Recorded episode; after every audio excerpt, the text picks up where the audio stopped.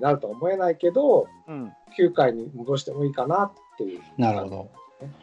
僕ね、結構来年抑え、あの中崎いけるかどうかって、う。うんん。来年の内野陣によよると思ってるんですよ、実は。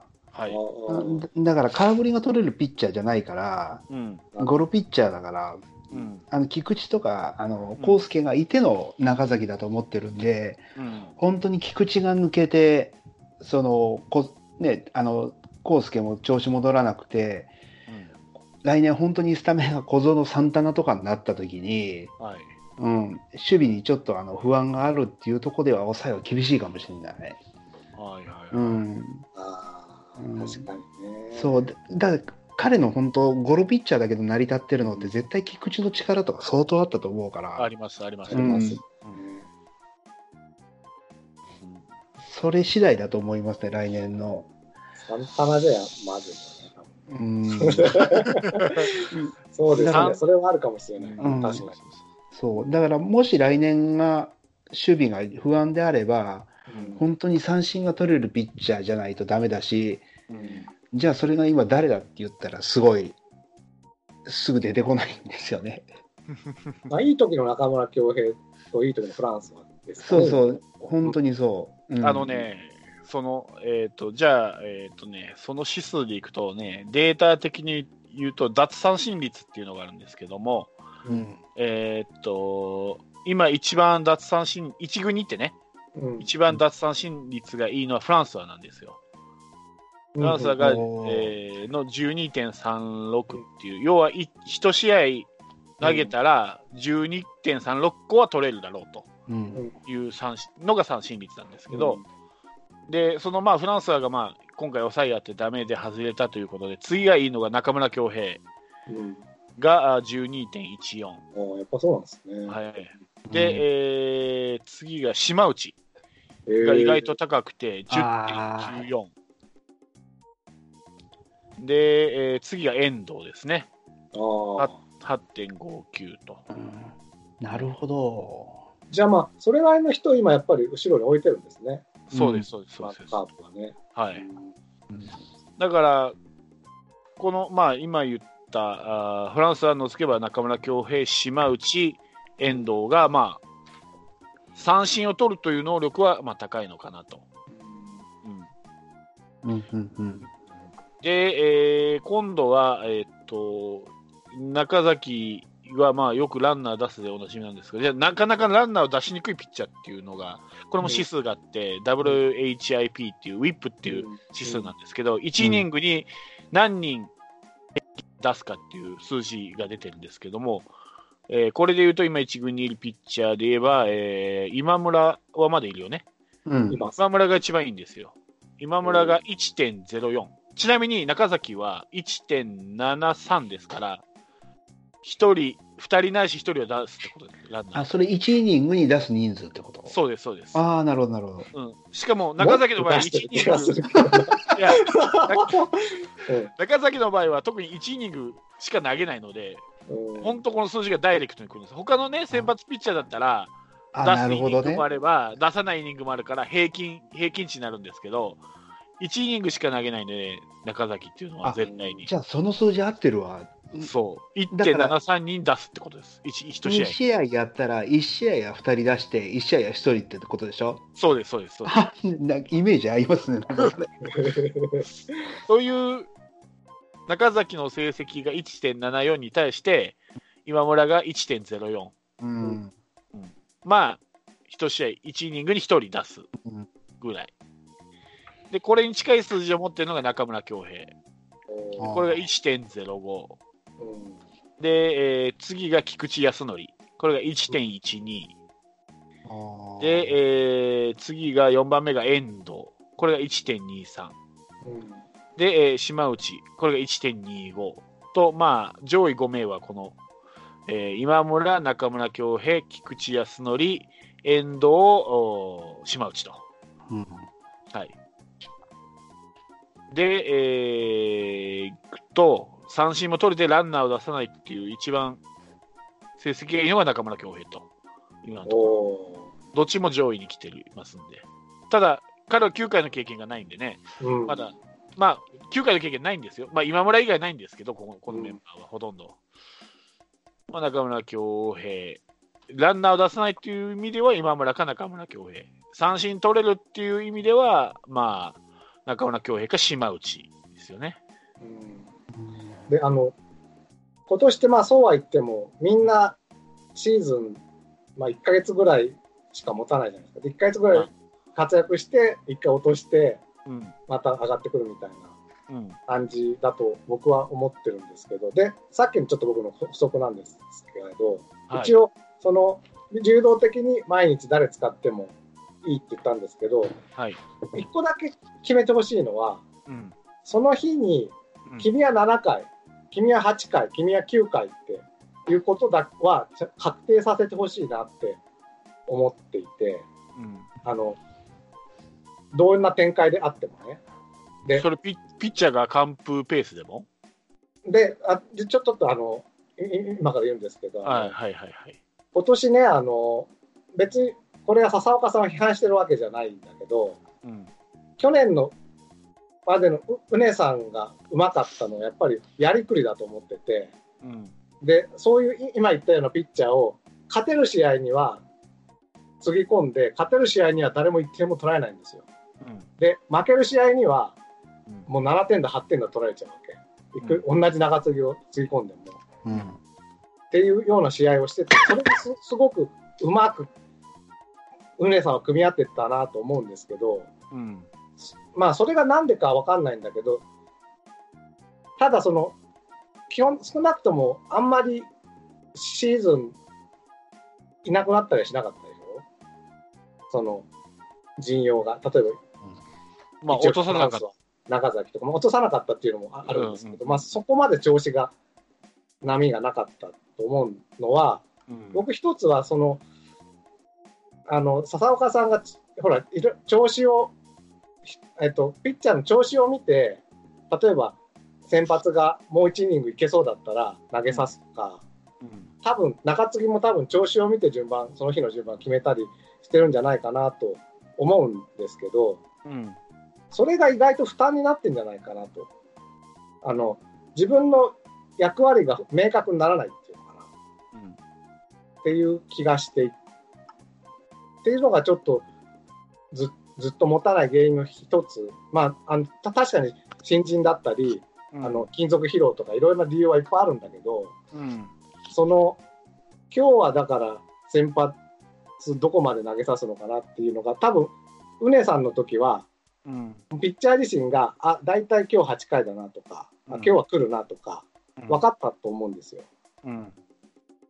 でもい今の笹岡さんのやり方がそれがもしかしたらちょっと曖昧であってうん。それで毎日なんとなく投げるのか投げないのかなとか、うん。そういう精神状態の中やってる部分もあるんじゃないかなっていう気がしてるんですね。うん。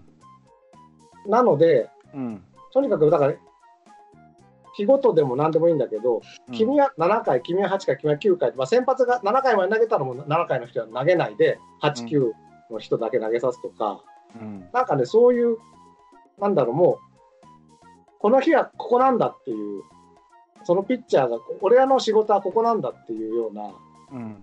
なんか決まったやり方をし一回やってみたらどうかなと。僕はそれが原因かどうかわからないけどね、今年のピッチャーが入れ替えたしそれは決めてるんじゃないですかね、ある程度。ある程度決めてるとは思うけど、うん。多分ね、うねさんって僕らが思う、僕も去年ほぼ誰が次投げるか100%当たったんですよ。もう、あ、これは次の回変えるなとか、で、次の回誰、一応が投げさすなとか、うん。今年は僕ね、わかんないんです。うん。次誰が出てくるのかわかんないし、うん。先発どこまで引っ張るのかもわかんないし、うん。っていうのが、ぼ僕の今年見てる試合の印象の中で、うん。そこが一番大きな違いなんですね。今年と去年の。で、まあ、それがピッチャーの負担になってるのかどうかはちょっとわからないけど、もしなってるんだったらと仮定して、うん。一回、ちょっとカチッとした、なんていうんだろうな、その、この日の役割はこうだっていうのを明確に選手に伝えて、もうそれ以外はさせないと。もう延長になったら君ねぐらい、もう本当そそのぐらいまでさせてみてたらどう、たらもしかしたら多少長持ちすることもあるのかなっていうね。えー決めてると思うんだけどな、俺。決めてないのかな、やっぱ。決めてないように見えますか？僕は決めてるように見えますね。俺も決めてるように見えるんだけど決めてるように見えるけど、そのかえ決めたいんだけど、決めきれて固めない。そう固めきれなかったっていううん。選手側の要因というか、それが大きい。大きいような気がする、俺うも。ん決められなかろうがなんだろうが、だから、その日は誰、もう君7、8、9って決め、9だから、7か8みたいな感じで言ってんじゃないかなと僕思うんだけど、たただ、ただね、次、島町が出てくるか、遠藤が出てくるか分かんないんですよ、今日あの今シーズンはね。あ、ごめんなさい。わわかんわかんないですよ。確かにそうなんですけど、それはコーチじゃなくて、選手が掴みきれてないからじゃないの、そのポジションを。8回なら8回、7回から7回。そうあそれがももちろん選手のせいですよ。選手のせいなんだけど、それをずっと1年間繰り返してきたのの、うんもしかしたら影響が多少あるのかもしれないなと。だから要するにあ、今日試合に行って、今日7回投げるのかな、8回投げるのかなぐらいな気持ちでいるんじゃないかなと。あうんあのそれ多分ーでねあ、うん。んなんとなく今日の一番最初の話の守備固めの話と一緒で、うん。あのチームがそのここまでに勝ってたら、ここでもう守備固め出して、あとはこういう形っていうのが決まってればすごいなるんですけど、うんうん。例えばここで勝ってて守備固めしたつもりが逆転されちゃったさあどうしよう全然違う展開だっていうような形になるのでうん。多分ねその本当に守備固めと同じような形であの決まりきった形で勝てるような形に持ってきてないっていうそのチーム状態の悪さだからうん。継ぎはぎにならざるを得ないだけだと思っていてうん。本当は固めたくてしょうがないような気がするんですよ僕。うん。うん。うん。そう思います。固めてた方が、まあ、両方が楽だわね、コーチもそうそ選手も。うそう。たただね、うん。宗さんから笹岡さんに変わったっていう俺最大の理由は先発を長持ちさせるためだと思うんですよ。もうあると思うんですよ。まあ一つじゃないと思うんですけど、うん。うん。あの宗さんの時にはまあ中継ぎがだいぶ、うん。えー登板肩でだったので笹岡にすることによってまあ先発が長持ちすれば中継ぎがそれだけ投げなくて済むから中継ぎが長長持ちするっていうことは結果チームにいいいい影響をもたらすっていう意味でしてたしての交代も俺はあると思ってて。わかる。でも、そうする今とそうすると、どうしても先発のあの成績とか状態に中継ぎが左右されるのがしょうがない面もあるし、慣れていかなければいけないのかなと思って、うん。ピッチャーも。それに。今今は難しいと思うよ、変わって1年目だから、で1シーズンも終わったわけ、1シーズン終わってないから、ピッチャーが慣れないっていうのはあるんだろうけど、もう慣れていくしかないんじゃないかなと思う、まあそうですね。ピッチャーがね、それに。そもそも考えたら強いチームは勝利の方程式やって式があって固まってるけどううん。ん弱いチームというか勝てないチームが固まってたらそれ絶対おかしいわけで。まあそうです。そうそう、うん、だからねやっぱそれって固まるかどうかって勝ち星と結構比例するかもしれないですね。うんうん、うん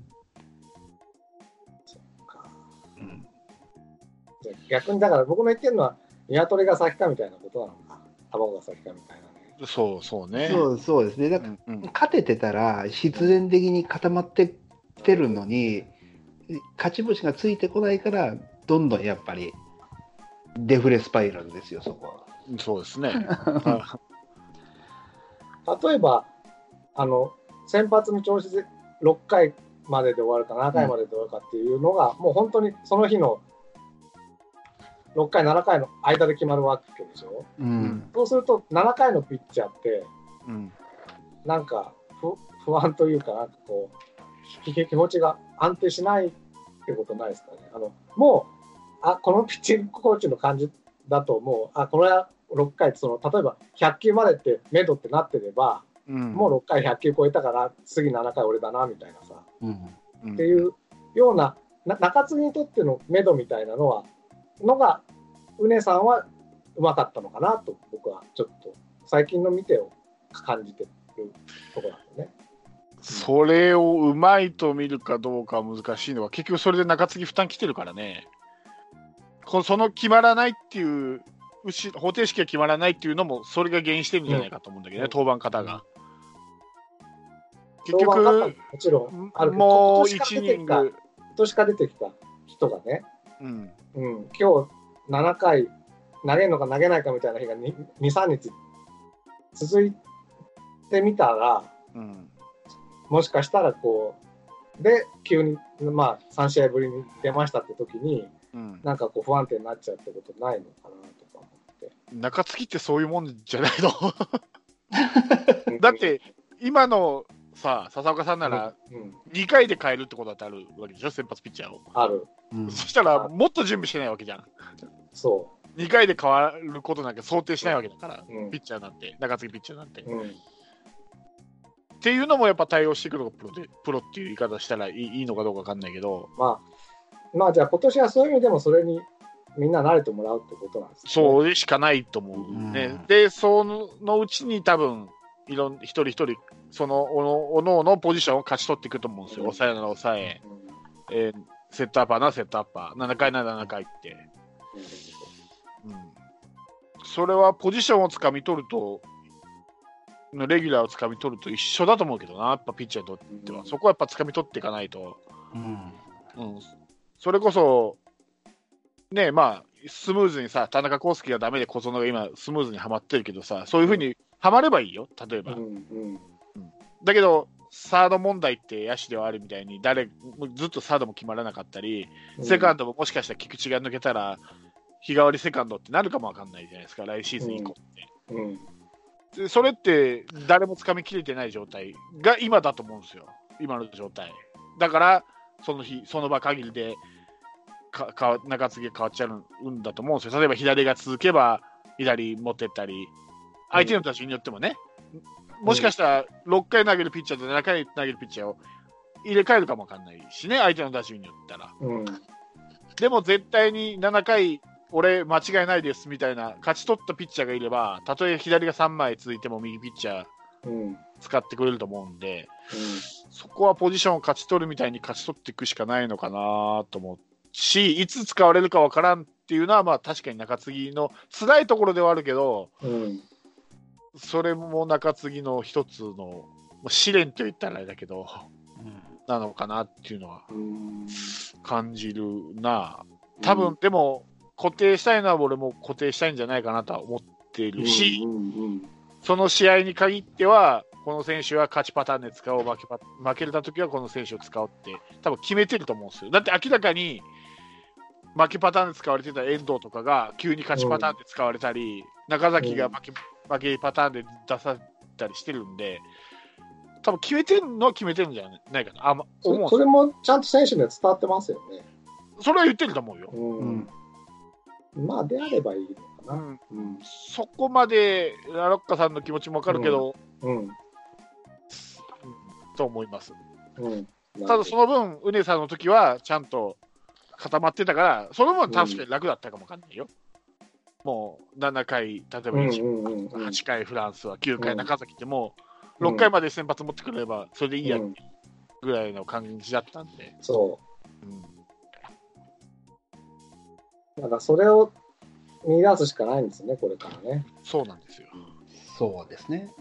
うんだから9回だけでダメですよ。7、8を見出さないとね。そうです、そうです、そうです、そうです。うんもちろん。あでもフランスは8回がハマりそうだけどな、来年もね。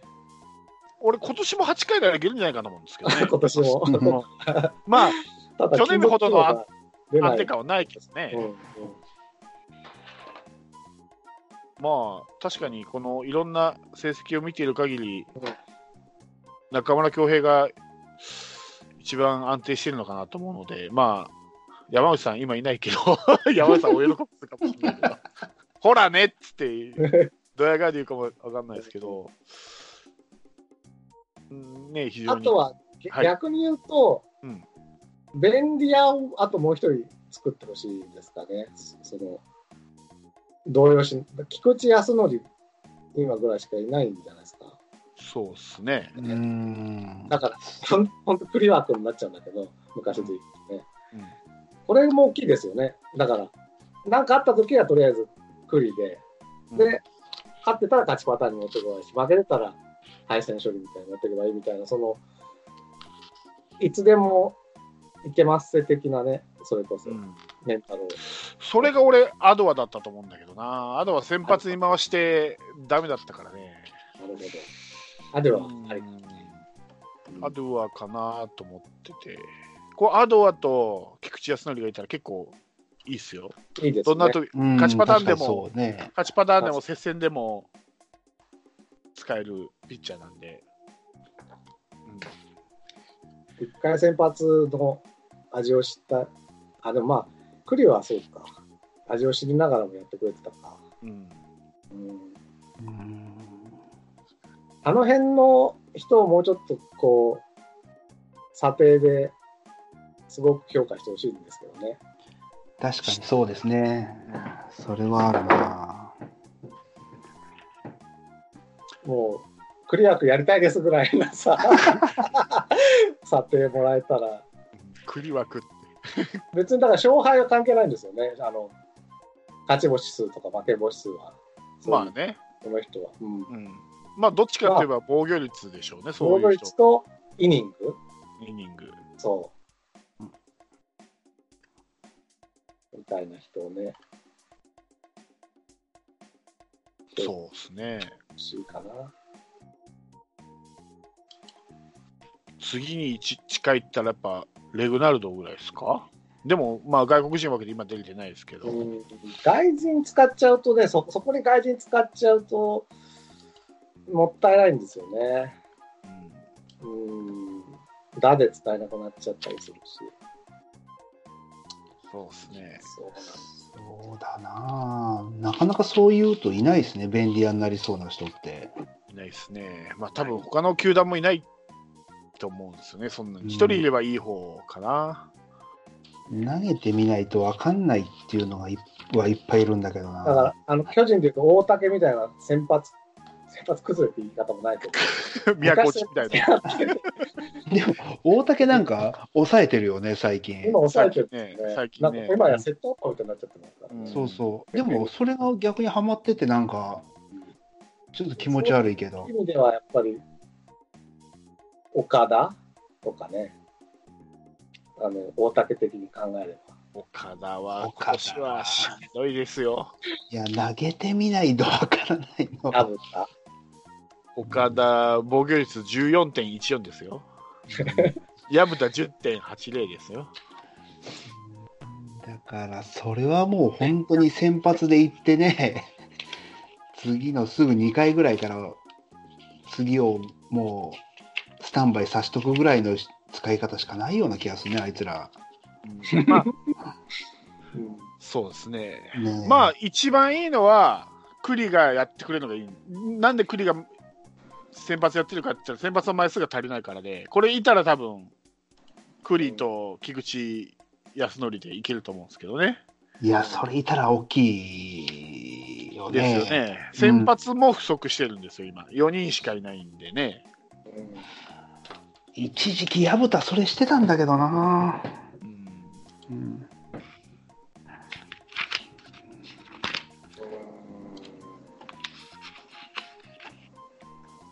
そうですね。ねローレンスとか、うんモンティージャをもうちょっと見てみるとか、ただ外国人なんで、さっきのレグラルドじゃないですけど、誰かと、そうだねモンティージャー俺もうないとローレンスをう。うん特化にやればいいんだ。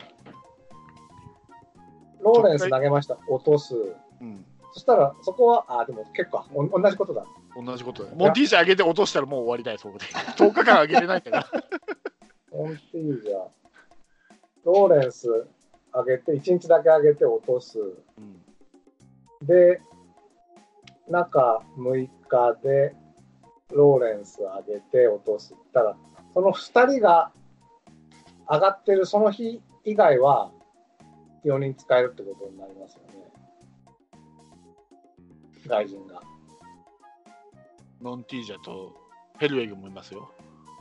ヘルウェグ先発タイプじゃなさそうなんで。うんまあ、先発ではない。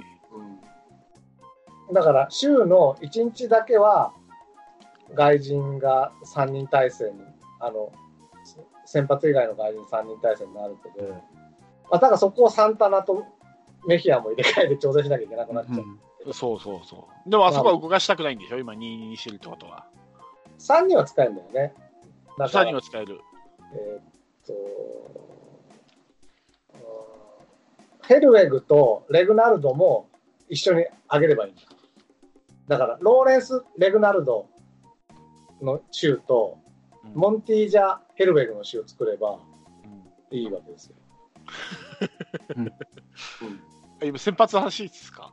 そう。先発ね。あ、でもジョンソンがいるからダメか。ジョンソンいるんですよ。ジョンソンいると、あ、そうか。ダメだな。ダメだ。うーん、でも、ジうまい。うまいことできてるんですよ、10日間空けてない 外国人枠4人っていうのはうまいことできてるんですよ。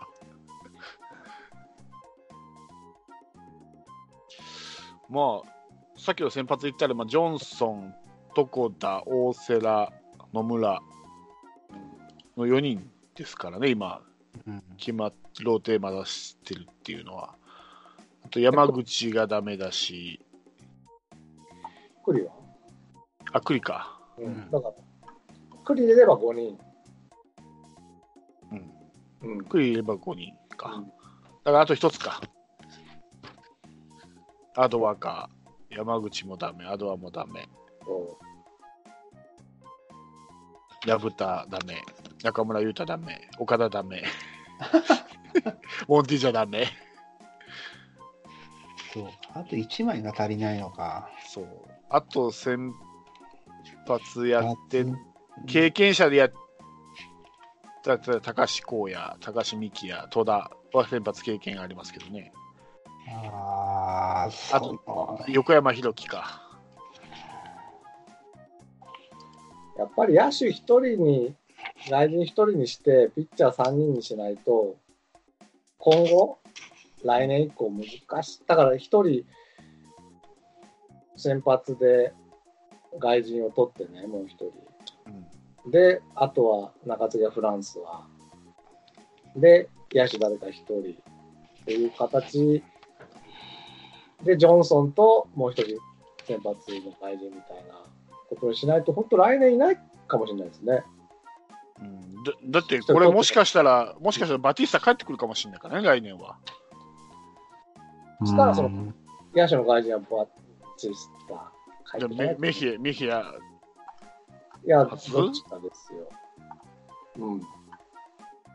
だからうまいことできてるんですよ、やっぱり。こう4人ってなんか来年のこと考えたら怖いな、これ。怖いですよ。いやー、これ、今、ピッチャーの話でしたけど、野手も、うん、サード問題じゃなくて、内野全滅かもしれないですよね、来年。そうですよ。ショート、小園もね、2年目でマークされて、うん、セカンドが誰になるか分かんなくて、はい。ファーストもね、ファーストはまあなんとかなると思うけど、内野手、サード問題じゃなくて内野手問題になるなそう。センターとライトとキャッチャーだけじゃないですか。はい。固まってるの。キャッチャーも分かんないですからね、相沢はね。うん、分かんない。一応 FA 取ったから。まあ、出ていかないとは思うんですけどね、相沢っては。ことはこ、こっからはもう、結構、その、いろいろ適性見ていくのもいいかもしれないですね、こそこ。そうなんですよ。ほとんどね、一からチーム作るのと変わんないと思うんですよ、今。ああ、本当だ。うん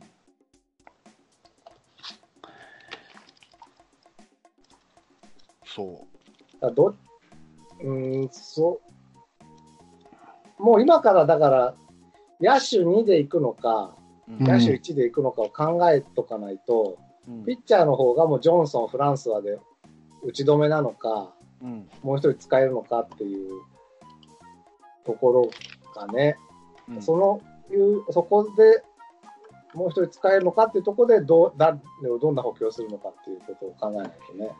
まあ、うんこの野手を1にするのか2にするのかはサンタナ次第だと思いますよ。うんうん、サンタナが良ければ残るでですね、サンタナメヒアね。うんうん2位で残るだろうし、ダメなら、多分次上げてくるのはピッチャーだと思いますよ、外国人は。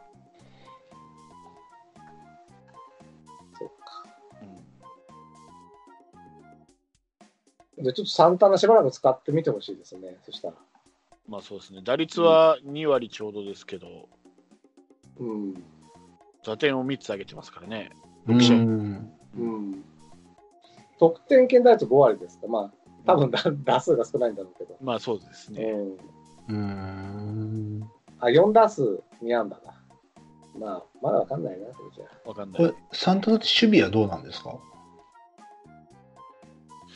回エラーしたっていうえーっとね、うん安心して、全然安心して見てられませんね。えーっと、西川のサードぐらい安心できない。まあ、ルナのサードじゃなきゃいいけど。うんそうか。セカンドがそういう状態はちょっと見たくない見たくなな。いですね。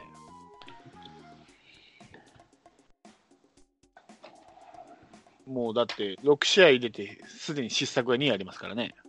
うん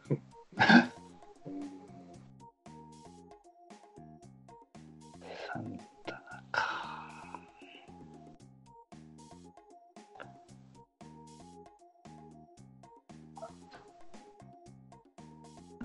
まあ、そうですね。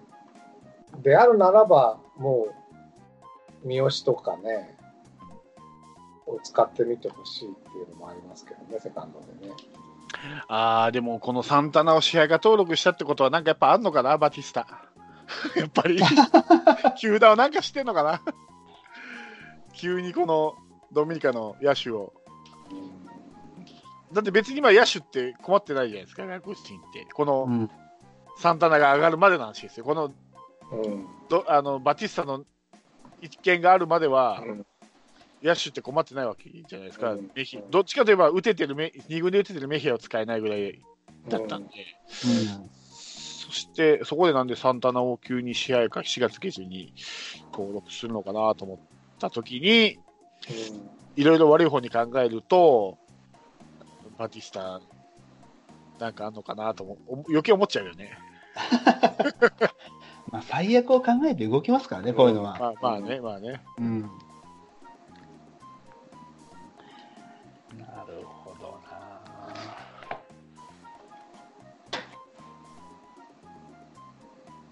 とりあえず、中村恭平で言ってみますか、最後は。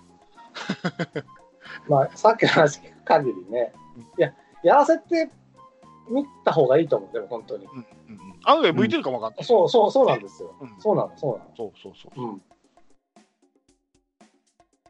中崎だって向いてるなんて思ってなかったですからね。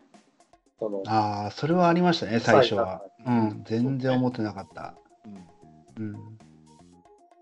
で、フランスがこんなに向かないかとも思ってなかったし、うん、やらせてみたらいいと思いますね。そうよそうそう、うんこともしかしたら今シーズンしかできないかもわかんないからね、こういうことって。うん、そうそう。本当本当。もう来シーズンまた、もし今年が優勝できなくて、来シーズンうん取り戻そうと思うんだったら、うんもう早いとこ決めていった方がいいと思うんですよ。ですです。うん。も特に勝ちパターンなんでね。ううん。そうすればまあ、山内さんも満足でしょう。もしダメだった、ダメだった時に、やっぱダメじゃんって言えるし。うんうんまあ、恭平は今、今年すごい調子上げてるからいいかもしれないですよね。球も速いし。これだけ三振取れてるとは思わなかったわ。うん。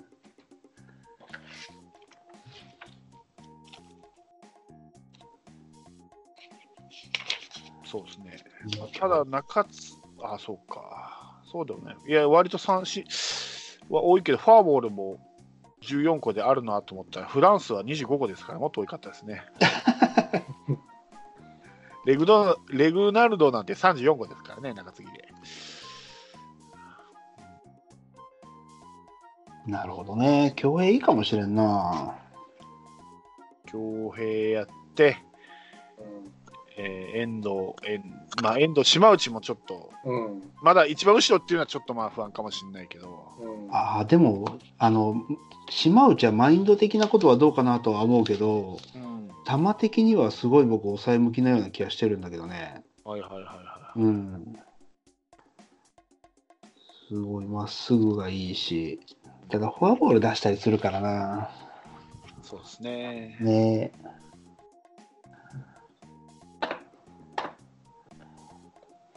17個か、フォアボール。ちょっと多いですね。中村恭平が14ですから、まあ、ちょっと多いぐらいですかな。あーもっとなんか出してるイメージありますけどね。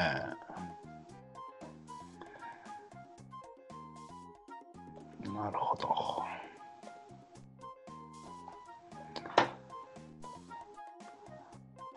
これあれですね、話変わるけど、はい。来週がもう完全に勝負どころというか、今シーズンのそうですよ。ね、ここをやらかしたら終了ですよ。これでも全部勝っても、そんなでもないのか。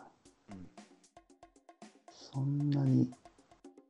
まあ、ジャイアンツ。まあ、1、2戦だな。明日、明後日ですね。そうですね。ねまあ、俺の理想はジャイアンツに3立てして、ベイスターズに3つ負けてあげて、ベイスターズをこう優勝に近づけて、あのどうやっても木曜日勝てないんですよ、カープ今。また戻す？また戻す？野村に。うん？いや、あでも今、木曜日はいや、カースイ、だから、ジョンソン、野村はまあ、まあ、五分かな。で、木曜日は山口でしょ。うんまあ、巨人にもし本気になるなら大瀬良持ってくるよね、木曜日に。あ菅野対大瀬良あ、大。瀬良。うん。投手戦は投手戦は先に取られるしそうするとそれそれやったら巨人3立てで DNA に3つ負けるって超可能ですよ。だってもうあと金土日誰もいない。まあ、どこだと栗はいるとはいえ。ひ、ひ、ひどい裏ローテになるわけだからね。うんジョンソン、野村、大瀬良でガッと巨人に行きますからね、じゃあ。うんうん、で、DNA に3つあげましょうよ。あげましょうか。うんそしたら、うち的に星勘定的には5しあの3勝3敗で5分だから。そうそう、最初3敗で行ってくれればねい。やそうなんですよ。あとは、巨人、腹立つじゃないですか、苦いマジック20やねんっていう感じです。うん腹のドヤ顔見たくないしね。本当ちょっと頑張頑張んないというか、ちゃんと調整しないと、本当13、14、9月13、14が巨人戦なんでね、うん。そこで優勝させてたくないですもんね。はい。うん、あーやられちゃうかもしれない。今度、目の前で、だから、2位に行っちゃいけないんですよ。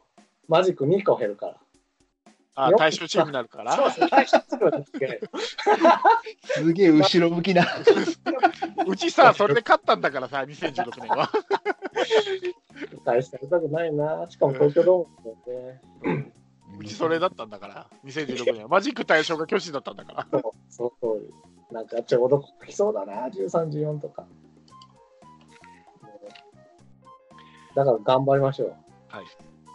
9月持っていきましょう。うんうんそんな火曜日の巨人戦は、先発が、えー巨人がメルセデス、カープがジョンソンです。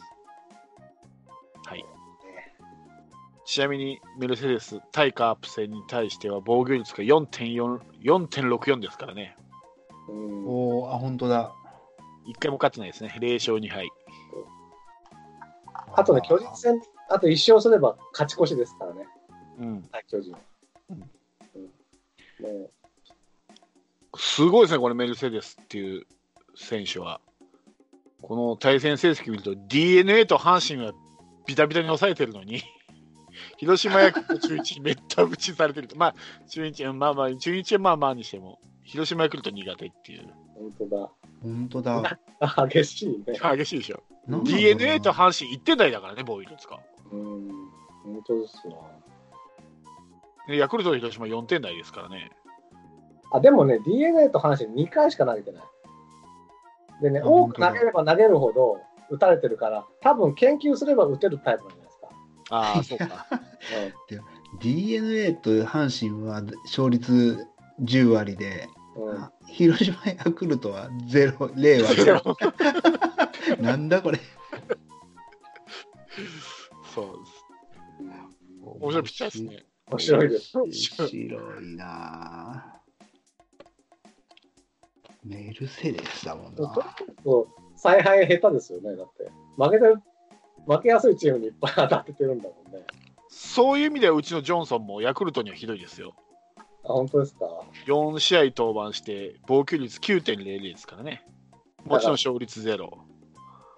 無理やり出すってことがないんですね、今年ね。だけど、中日阪神には防御率0点台ですからね。鬼ですよ、これ。中日阪神には。本当だ。まあ、その巨人ですけど、2.48。5試合登板して2勝1敗と。うん。